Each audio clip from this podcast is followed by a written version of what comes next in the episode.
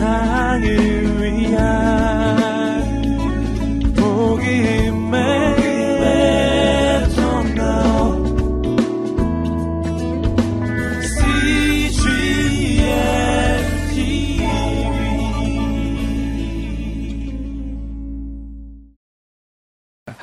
우리 지난 시간에 예수께서 세례를 받으신다는 제목으로 우리 담임 목사님 통해서 예수님께서 하나님의 아들이심에도 불구하고 세례 요한에게 겸손히 세례를 받으시고 그리고 세례 받고 올라오셨을 때 하늘이 열리면서 하늘로부터 성령의 비둘기 같이 예수님에게 임하는 영광과 은혜를 우리가 보았습니다. 오늘 본문은 그 예수님께서 성령에 이끌려서 광야로 가셔서 40일 금식한 이후에 마귀로부터 시험을 받는 그러한 장면이 나오고 있습니다. 저는 오늘 본문에서 네 가지를 여러분과 나누고 싶은데 먼저 첫 번째는 시험을 받으시는 예수님의 모습입니다. 시험 받는 예수님의 모습. 우리 1절, 2절 말씀 같이 한번 읽어보기 원합니다. 다시 한번 읽어보죠. 시작. 예수께서는 성령으로 충만해 요단강에서 돌아오셨고 네, 성령에 이끌려 강야로 나가 그곳에서 40일 동안 마귀에게 시험을 당하셨습니다. 그동안 아무것도 드시지 않았기 때문에 그 기간이 끝나자 그분은 배가 고프셨습니다. 어, 예수님께서 어, 나사렛이라고 하는 자그마한 곳에서 어, 이름 없이 지내시다가 그 예수님이 세례 요한에게 세례를 받으실 때 비로소 예수님의 하나님의 아들로서 또 예, 많은 사람들에게 또 하나님으로부터 인정받는 그래서 하늘이 열리는 예, 그런 놀라운 영광을 예, 경험하셨습니다. 성령이 비둘같이 예수님에게 임함으로 말미암아 예수님께서 큰 영광 가운데 은혜 가운데 충만케 되어졌는데 어, 그런데 성령께서는 그런 예수님을 예, 광야로 내 모셨습니다. 그리고 그 광야 가운데 40일을 금식하게 하셨죠. 어, 광야라는 곳은 굉장히 불편한 곳이고 힘든 곳이고 예, 고통이 있는 예, 장소입니다. 심지어 죽음까지도 죽음에까지도 이를 수 있는 그런 힘든 어려운 곳이죠.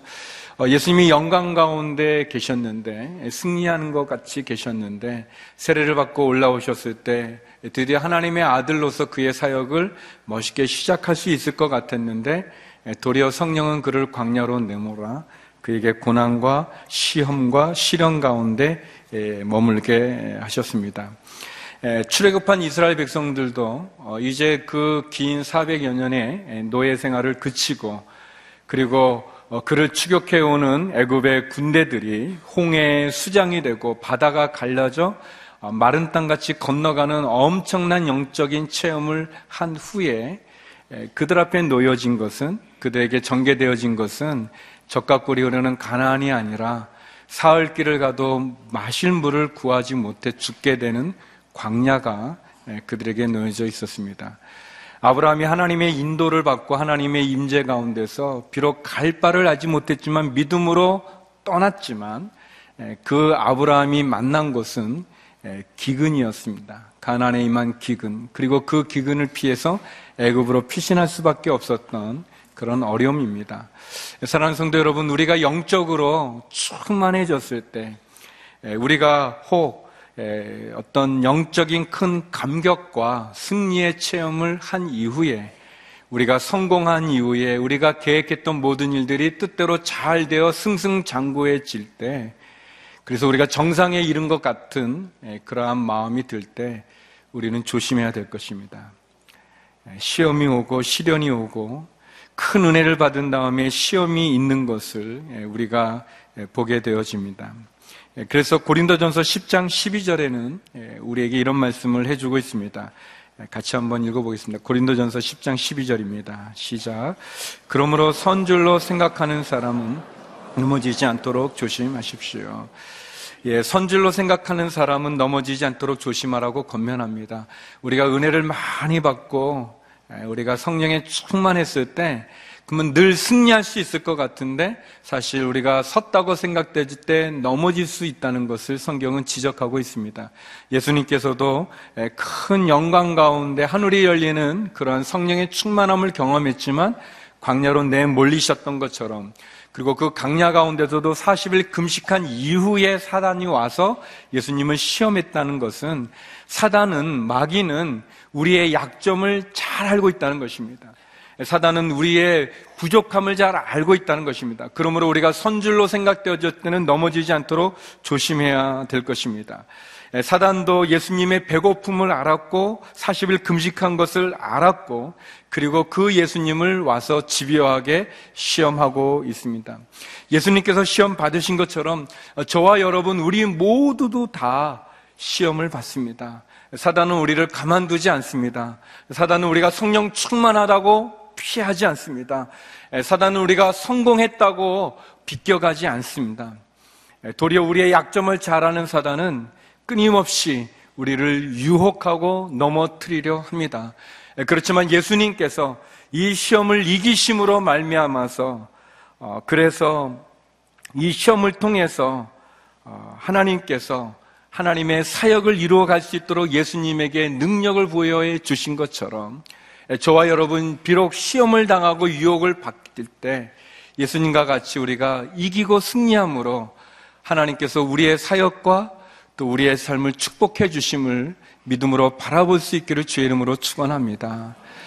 어, 창세기 3장에 보면 어, 에덴 동산에 있었던 아담에게 사단이 와서 유혹을 하죠. 선악을 알게 하는 나무의 실과를 먹으라고 얘기합니다.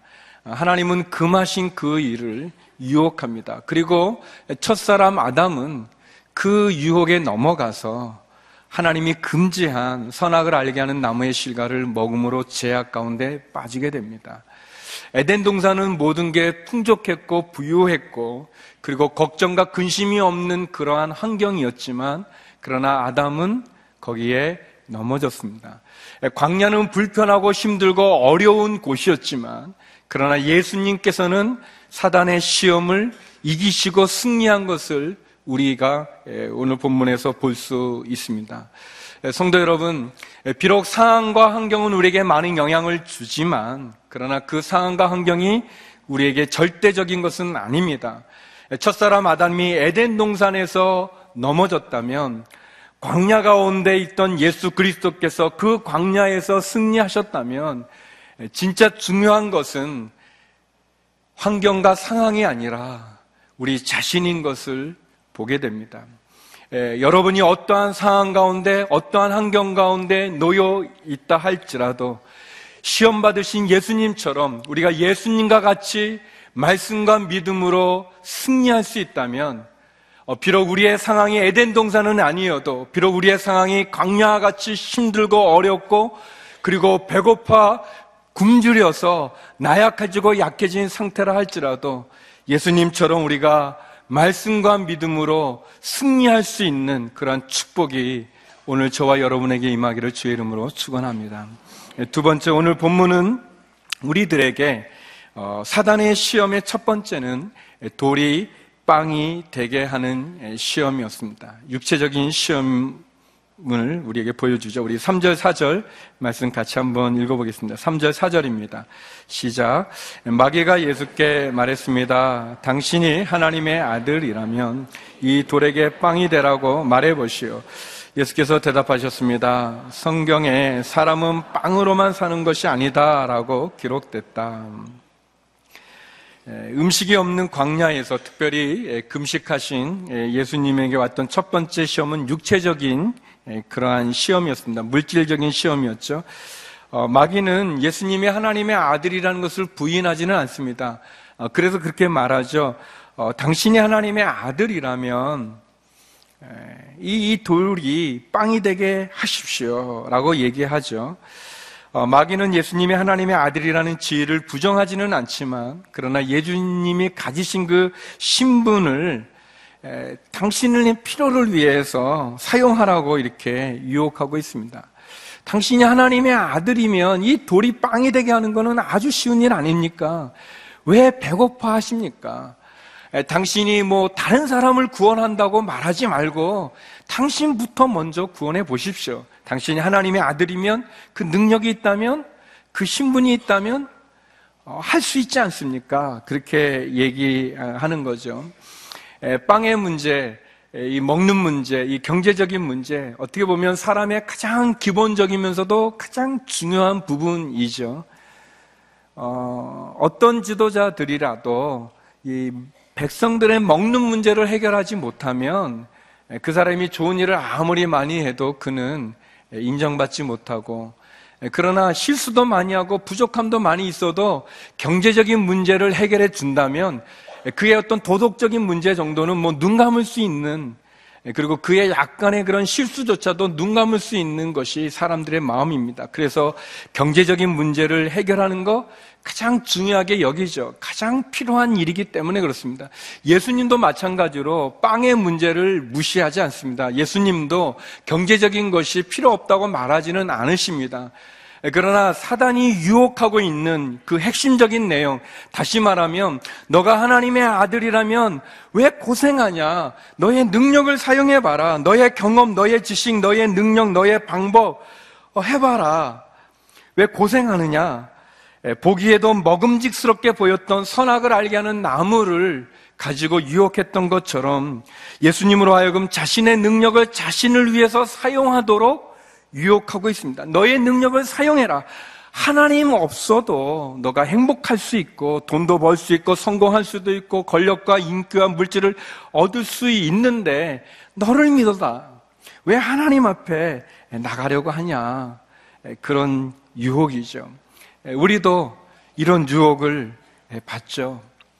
우리가 갖고 있는 경험, 우리가 갖고 있는 지식, 우리가 갖고 있는 능력이 있다면 하나님을 의지하기보다 내 능력을 의지하기가 쉽고 하나님 앞에 무릎 꿇기보다 내 의를, 내 힘을, 그리고 내 능력을 우리가 활용하려고 하는 유혹이 많이 있죠. 그냥 적당히 즐기며 살아가 봐라. 뭐 그렇게 어렵게 살려고 하느냐. 그런 얘기죠. 근데 예수님께서는 빵으로 사는 것을 부인하지는 않으시지만 그러나 사단에게 우리가 무엇으로 사는지를 얘기합니다. 사람은 빵만으로 사는 것이 아니다. 하나님의 말씀으로 사는 거라는 것을 이야기합니다. 그래서 예수님께서는 마태복음 6장 31절에서 33절에 보면 이런 말씀을 하셨습니다. 같이 한번 읽어볼까요? 예, 마태복음 6장 31절에서 33절입니다. 시작. 그러므로 무엇을 먹을까, 무엇을 마실까, 무엇을 입을까 걱정하지 말라. 이 모든 것은 이방 사람들이나 추구하는 것이다. 하늘에 계신 너희 아버지께서는 너희에게 이런 것이 필요하다는 것을 아신다. 오직 너희는 먼저 그 나라와 그 을을 구하라. 그리하면 이 모든 것도 너희에게 더해 주실 것이다.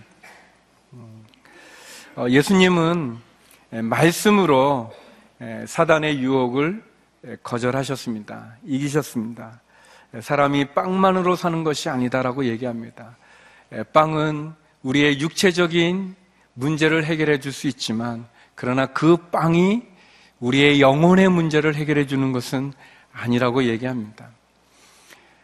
빵은 우리의 하루의 양식으로 우리의 하루를 살게 해줄 수 있지만 그러나 그 빵이 우리의 영혼의 구원을 영생을 이루는 것은 아니라고 얘기합니다. 예수님께서는 무엇을 먹을까, 마실까, 입을까 걱정하지 말라고 얘기하셨습니다. 하나님도 이 모든 것을 아신다고 그랬습니다. 그러나 너희에게 중요한 것은 먼저 하나님의 나라와 하나님의 의를 구하는 거라고 얘기합니다. 그것이 먼저 되어졌을 때 이 모든 것들을 우리에게 채워 주신다고 얘기합니다. 사랑하는 성도 여러분, 우리가 빵의 문제 때문에 거기에 우선순위 때문에 하나님을 잊어버린다면, 하나님을 떠난다면, 하나님을 섬기지 않는다면 그 빵은 우리를 구원하는 것이 아니라 도리어 우리의 모든 것을 무너뜨리게 될 것입니다. 그러나 하나님의 나라와 하나님의 의를 구할 때 하나님은 그 빵의 문제도 우리의 경제적인 부분까지도 해결해 주시는 분이라는 것을 우리에게 가르쳐 주고 어, 있습니다. 우리가 하나님을 믿고 하나님을 신뢰하고 그분께 나아갈 때 하나님께서 우리의 살 길을 열어 주신다는 것을 주님은 말씀하고 계시는 거죠. 우리가 이렇게 뭐 전도를 할 때 예전에도 제가 저희 아버님 이제 안 믿으실 때 이제 이렇게 아버지 교회 나가시죠 이렇게 전도하고 그러면 아버지 그 자주 하셨던 그 이렇게 말씀이 있었어요. 그 상투적인 말씀이셨는데 교회를 나가면 돈이 나오니 밥이 나오니 이 주먹을 믿어라 이렇게, 이렇게 얘기했습니다. 이, 이, 이 주먹으로 대변되어지는 그 세상의 많은 방법들 그것이 얻어질 것 같죠. 음, 그런데 주먹을 써봐야 싸움만 나고 주먹을 써봐야 어려움만 더 생기죠.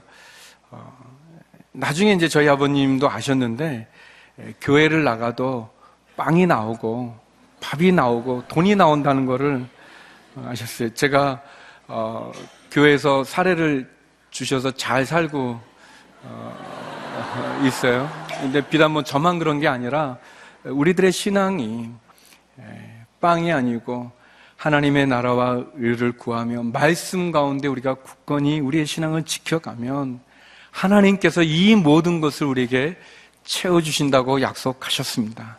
말씀하셨습니다. 돌이 빵이 되게 해주는 것이 아니라 하나님께서 우리를 책임져 주시고 하나님께서 우리에게 양식을 먹여 주십니다. 이스라엘 백성들이 이 농사를 해서 40년 광야를 살았던 것이 아니지 않습니까? 하나님께서 하늘로부터 만나를 내려 주셨던 것처럼 그리고 그 이스라엘 백성이 가나안 땅에 들어갔을 때 그 땅의 소산을 먹었던 것처럼 하나님을 믿는 믿음으로 살아갈 때, 말씀으로 살아갈 때 하나님께서 이 모든 것들을 우리에게 더하실 줄로 믿습니다. 두 번째, 사단의 시험은 내게 경배하라는 것입니다. 자기를 섬기라고 유혹하고 있습니다. 5절에서 8절 말씀입니다. 5절에서 8절 말씀 같이 한번 읽어보겠습니다. 시작. 그러자 마귀는 예수를 높은 곳으로 이끌고 올라가 순식간에 세상 모든 나라를 보여주었습니다. 그러고는 마귀가 예수께 말했습니다. 내가 저 모든 건세와 영광을 당신에게 주겠소. 이것은 내게 넘어온 것이니 내가 주고 싶은 사람에게 주는 것이요. 그러니 당신이 내게 경배하면 모두 당신 것이 될 것이요. 예수께서 대답하셨습니다. 성경에 주 너희 하나님께 경배하고 오직 그분만을 섬기라고 기록됐다. 어, 이제 마귀가 장소를 바꾸어서 높은 곳으로 예수님을 어, 데리고 갑니다. 높은 곳. 그리고 세상 모든 나라의 영광과 권세를 보여주면서 말하기를 자기에게 경배하면, 자기에게 절하면, 자기를 주인으로 모시면, 자기와 손을 잡으면 이 모든 권세와 영광을 주겠다라고 얘기합니다. 높은 곳에 올라간 것, 이 정상에 올라가는 것 위험함죠. 그 정상에서 사단이 유혹합니다. 이 모든 것들을 내게 주었는데 내가 이것을 당신에게 줄 거다. 당신이 나를 섬기면, 나를 경배하면, 나를 주인으로 모신다면 내가 이 세상에 있는 권력과 영광을 너에게 주겠다라고 얘기합니다. 어, 그래서 어, 예수님께서 그 높은 곳에서 그것을 보았죠. 이 사단의 이, 이 유혹은 마태복음 이렇게 순서가 좀 바뀌어져 있는데 누가복음은 두 번째, 세 번째가 마태복음 세 번째가 두 번째 나오고 두 번째가 세 번째 나오지만 그 내용을 보면 높은 곳에 올라가서 세상에 많은 영광을 보여주면서 사단이 저것이 자기의 거라고 얘기합니다. 어, 그런데 사실 그렇지는 않거든요. 어, 이 세상의 영광이나 이 세상의 권세가 사단의 것은 아닙니다. 죄로 말미암아서 사단이 일시적으로 가지고 있을지는 몰라도 그것이 사단이 자기 마음대로 줄 수 있는 것은 아니죠. 이것이 하나님의 것이죠. 하나님의 아들인 예수님에게 준다고 얘기하는 이게 맞지 않는 거죠. 어, 그러나 제한된 능력, 제한된 권세, 제한된 영광을 사단이 가지고는 있죠. 어, 그래서 어떻게 보면 어, 세상에서 보면은 많은 사람들이 사단을 섬깁니다. 마귀를 섬깁니다.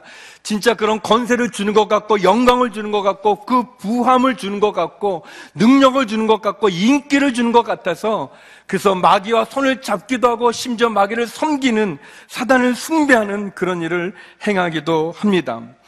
사단은 얘기하는 거죠. 자기가 아니면은 이 세상에서 건세와 영광과 인기와 능력을 얻을 수 없다고 얘기합니다. 성공할 수 없다고 얘기합니다. 마치 돈이 없으면 일을 못하고 권력이 없어도 학력이 없어도 지식이 없어도 아무것도 할 수 없는 그런 것처럼 얘기를 합니다. 모든 것이 사단이 자기가 주는 거라고 얘기합니다. 그러나 그것은 속임수일 뿐입니다. 하나님께서 결코 사단에게 준 적도 없고 그리고 사단이 이것을 이양할 만한 능력이나 자격도 갖고 있지 않습니다. 성경은 분명히 하나님이 다시 오시는 날 이 모든 건설을 빼앗을 뿐만 아니라 도로 찾을 뿐만 아니라 사단은 저 무적행에 가둘 거라고 얘기하고 있습니다. 예수님께서 말하죠. 성경에 기록되기를 주 너의 하나님께 경배하고 그분만 섬기라고 얘기합니다. 성도 여러분, 우리가 예배를 드리고 경배를 드리고 섬기고 주인으로 모실 분은 하나님 한 분이십니다. 사단에게 우리가 경배할 수 없습니다. 사단이 결코 우리의 주인이 될 수 없습니다. 주님은 말씀으로 그것을 분명하게 얘기하는 거죠. 어, 예전에 한 10여 년 전에 에, 그 저희 교회 이제 집사님이 그 남자 집사님이신데 교수님이셨는데 그 암에 걸리셔서 어, 그래서 이제 신방을 했던 적이 있었습니다. 근데 이 교수님이 이 젊었을 때 아주 이렇게 나쁜 일을 많이 하셨어요. 이렇게 아주 진짜 굉장히 잘생기시고 키도 크시고 그래서 굉장히 많이 이렇게 놀고 이렇게 하면서 막 가족들에게 아픔도 주시고 뭐 그런 일 자기 마음대로 막 해서 그 다 집안이 믿는 아주 신실한 가정인데도 그렇게 이상하게 한 명 나타나서 이렇게 그런 일을 많이 하셨었어요.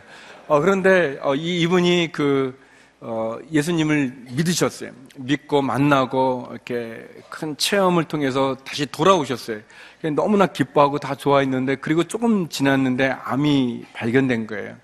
그 이상하죠. 막 그렇게 나쁜 짓 하고 막 다닐 때 그 암이 발견돼야 그게 정신 차리는데 그때는 아무 일 없고 예, 예수님 만나고 돌아오고 이렇게 회심해서 이렇게 왔더니 이제 그게 있었습니다. 그렇지만 이제 그 이제 수술하고 뭐 그러는 이제 병원 가운데서도 믿음으로 하나님께 이렇게 쭉 했는데 한 번은 제가 이제 신방관대 저한테 그런 얘기를 하시는 거예요. 목사님, 목사님, 어제 제가 꿈을 꿨는데 아, 그 꿈에서 이 사단이 나타나서 너 나한테 절하면 내가 네 병 고쳐주겠다. 그렇게 얘기를 했다는 거예요. 에, 너가 나를 절하면 내가 네 암 고쳐줄게. 이분이 이제 잠깐 이제 그 어, 떻게 할까 이제 그런 마음이 있었지만 그 자기가 예전에 막 이렇게 놀러 다니고 그러면서 줬던 많은 상처들, 아픔들 그런 거 생각나고 예수님 만난 거 생각해서 사단아 물러가라 그렇게 하셨다는 거예요. 그러면서 이제 저한테 제가 잘했죠 이렇게 얘기하는데 근데 이제 이 집사님이 그런 말 하는 거예요. 그런데 목사님, 솔직히 제 마음 안에 두 마음이 좀 있습니다. 아, 그때 내가, 아, 그 잠깐, 사단하고 잠깐 손만 잡아서 암만 낫고 다시 주님께 돌아오고 싶어 하는, 아, 이제 그러고 싶은 마음도 있고, 또, 아, 그렇지만 그렇게 하면 안 된다는 그런 마음이, 마음이 두 마음이 좀 있습니다. 그래요. 그렇죠. 여러분, 암이 걸리고, 예, 죽음 앞에 있는 사람들 얼마나 그 살고 싶은 그 갈망이 있습니까? 그 소원이 있, 잖아요. 예, 그 집사님 충분히 이해되고 어, 진짜 그럴 수 있죠. 그러나 어, 이렇게 믿음으로 믿음으로 대적하고 있었던 그 집사님 제가 잘하셨다고 하나님께서 어, 기뻐하신다고 우리의 믿음이 사단은 그런 거 줄 능력도 없고 그렇게 하지도 않고 다 속임수입니다. 그렇지 않습니다. 그렇게 얘기했어요. 그리고 또 제 마음 가운데는 그 집사님 꼭 하나님 고쳐 주십시오. 얼마나 귀합니까? 그런 마음, 그 유혹 거기서 이렇게 했는데 하나님 고쳐 주십시오 이렇게 기도를 많이 했었습니다. 그런데 이제 집사님 점점 악화되시고 결국은 어, 하나님이 데려가셨어요. 어, 장례를 이렇게 쭉 치르는데 제 마음 가운데 어, 린 제 마음에도 아, 하나님 그때 그, 그 사단의 그 손을 내미는 그것을 거절하시면서 하나님 붙잡았는데 하나님 왜 데려가셨습니까? 왜 고치시지 않았습니까는 그런 마음의 회의가 많이 들었어요. 심, 심히 들었습니다. 근데 그 장례 예배를 하면서 설교를 하는데 우리 가족들 같이 이렇게 예배를 드리면서 제 마음 가운데 그런 그런 하나님이 그런 마음을 주셨어요. 뭐 제가 환상을 본 건 아닌데 우리 집사님이 형제님이 어 웃으면서 저한테 그런 거예요. 목사님 슬퍼하지 마세요. 목사님 제가 사단의 손을 안 잡았고 지금 천국에 있지 않습니까? 지금 내가 하나님하고 같이 있는 거예요. 내가 영생을 누리고 구원을 받아 지금 있는 거예요. 슬퍼하지 마세요. 슬퍼할 일이 아니라 그때 그 시험을 이긴 그 저, 그 예수님이 얼마나 좋습니까? 그렇게 말씀하시는 것 같은 모습을 하나님이 제 마음 가운데 주셨습니다.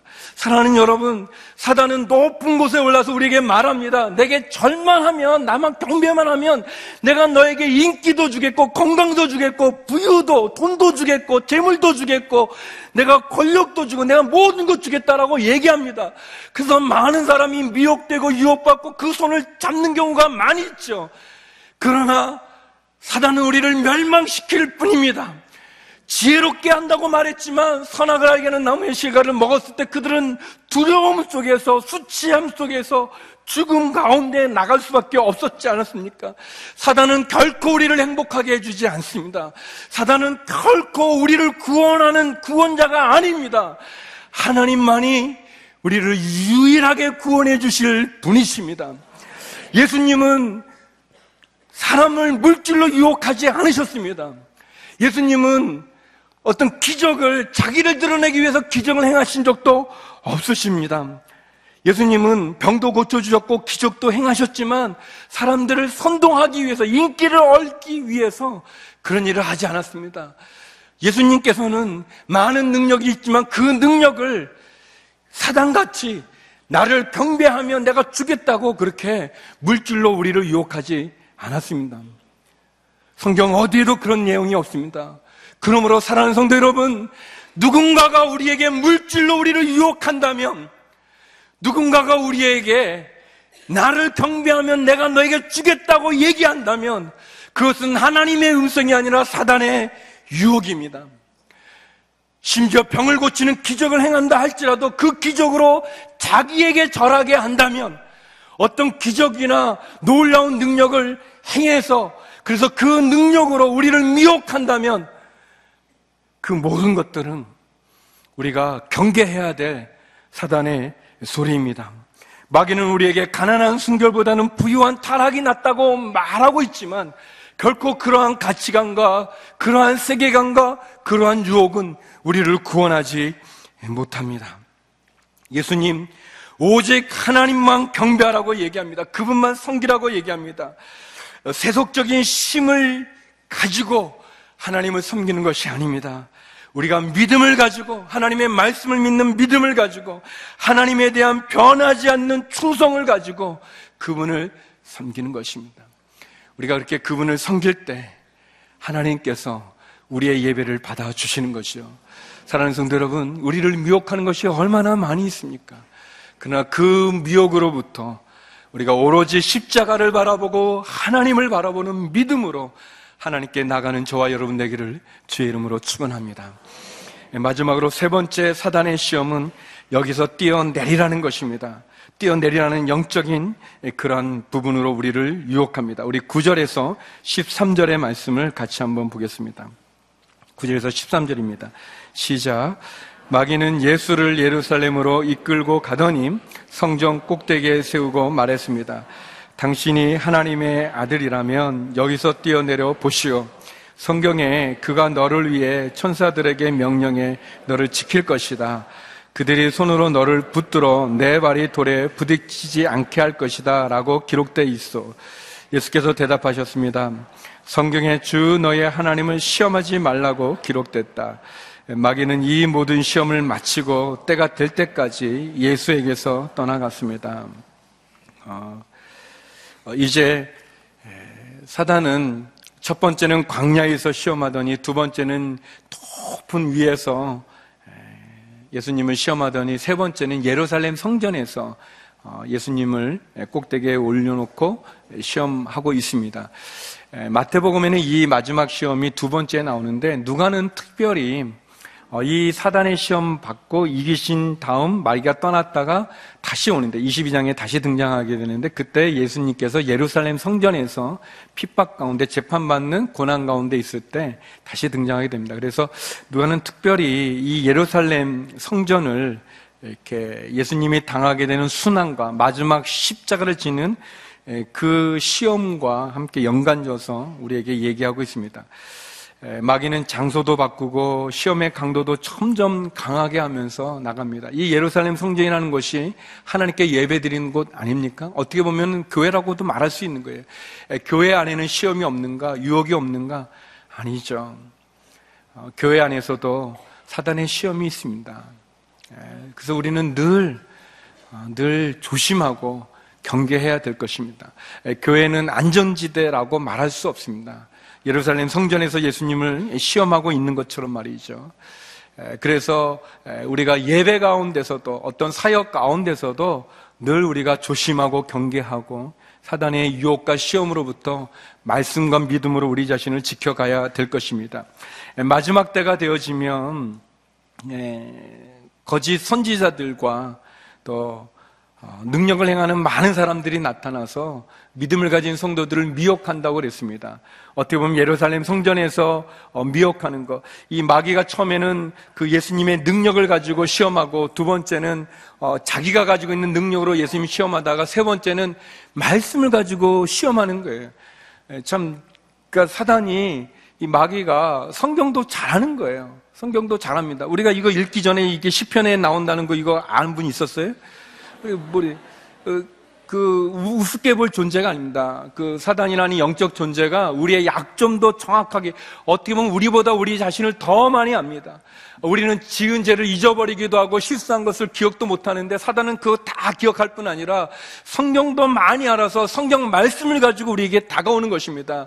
그래서 우리가 분별을 분별하는 게 필요합니다. 영적이라고 다 예수님의 이름으로 병을 고치지만 그러나 하늘나라 앞에서 하나님 내가 너를 모른다고 말씀할 수 있는 것이 있습니다. 병자도 고치고 방언도 하고 예언도 하지만 그러나 물론 마귀는 제한적인 능력과 기적을 행하지만 그러나 우리가 분별하지 못한다면 우리가 미혹받을 수 있는 것이 그것이 사단의 마지막 때의 시험입니다. 마태복음 24장 24절에 보면 마지막 종말의 때 이런 일이 일어난다고 얘기합니다. 같이 한번 읽어볼까요? 시작. 가짜 그리스도들과 가짜 예언자들이 나타나 놀라운 표적과 기사를 보이면서 가능한 한 선택받은 사람들까지도 현혹할 것이다. 예, 가짜 그리스도와 가짜 예언자들이 나타나서 놀라운 표적과 기사를 보이면서 선택받은 사람들, 성도들을 미혹하고 현혹한다고 얘기합니다. 그래서 우리는 아주 단호하게 말씀을 알아야 되고 단호하게 믿음 가운데 사단을 경계해야 됩니다. 대적해야 될 것입니다. 예수님께서 분명하게 하나님을 시험하지 말라라고 말씀해 주셨던 것처럼 우리가 사단의 그런 영적인 시험에서도 분별할 수 있는 말씀의 지식이 있어야 되고 흔들리지 않는 믿음, 견고한 믿음을 갖고 있어야 될 것입니다. 예, 뭐 좀 다른 얘기지만 사도 바울이 에베소에서 이렇게 전도하러 나갔을 때 그 사도 바울 뒤에 이 귀신 들린 여자아이가 쫓아다니면서 큰 소리로 얘기했습니다. 어, 이 사람은 지극히 높은 하나님의 종으로 너희에게 구원의 길을 가르쳐 주는 사람이다. 그렇게 막 얘기했어요. 근데 그 사도행전을 보면 바울이 괴로워했다고 그랬어요.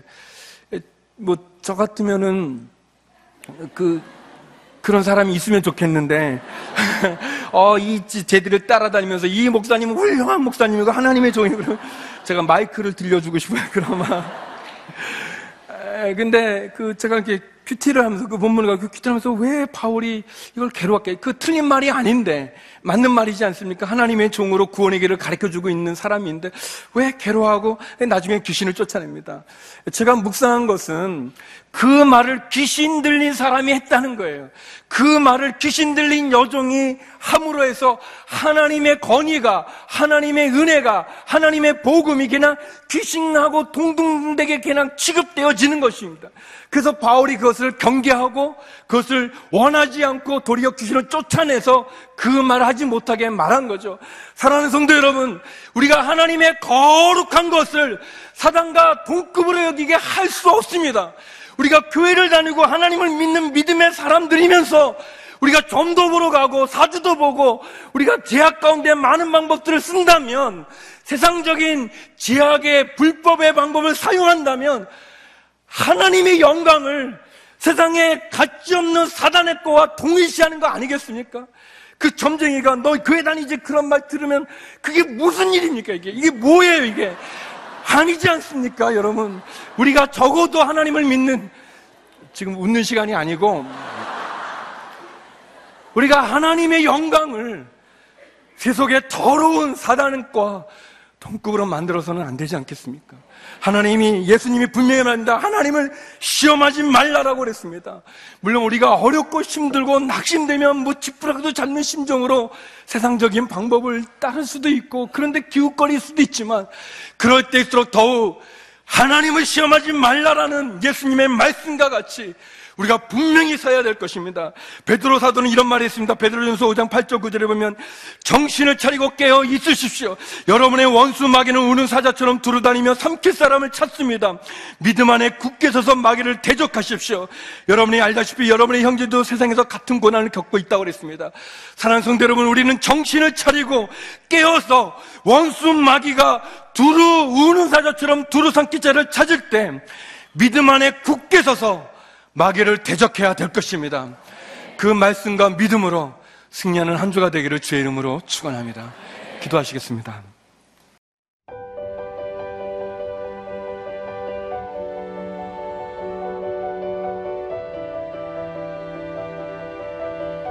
세상에는 수많은 교회들이 있지만 더 깊이 있는 말씀 강해를 찾기 위해 크기로만 교회를 선정하지 않습니다.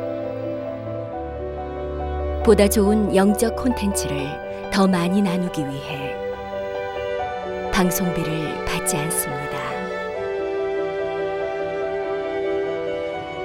1년 365일 복음만 전하고 싶어서 우리는 광고를 하지 않습니다. 온누리의 복음을 땅끝까지 CGN TV와 함께 땅끝 선교사가 되주세요.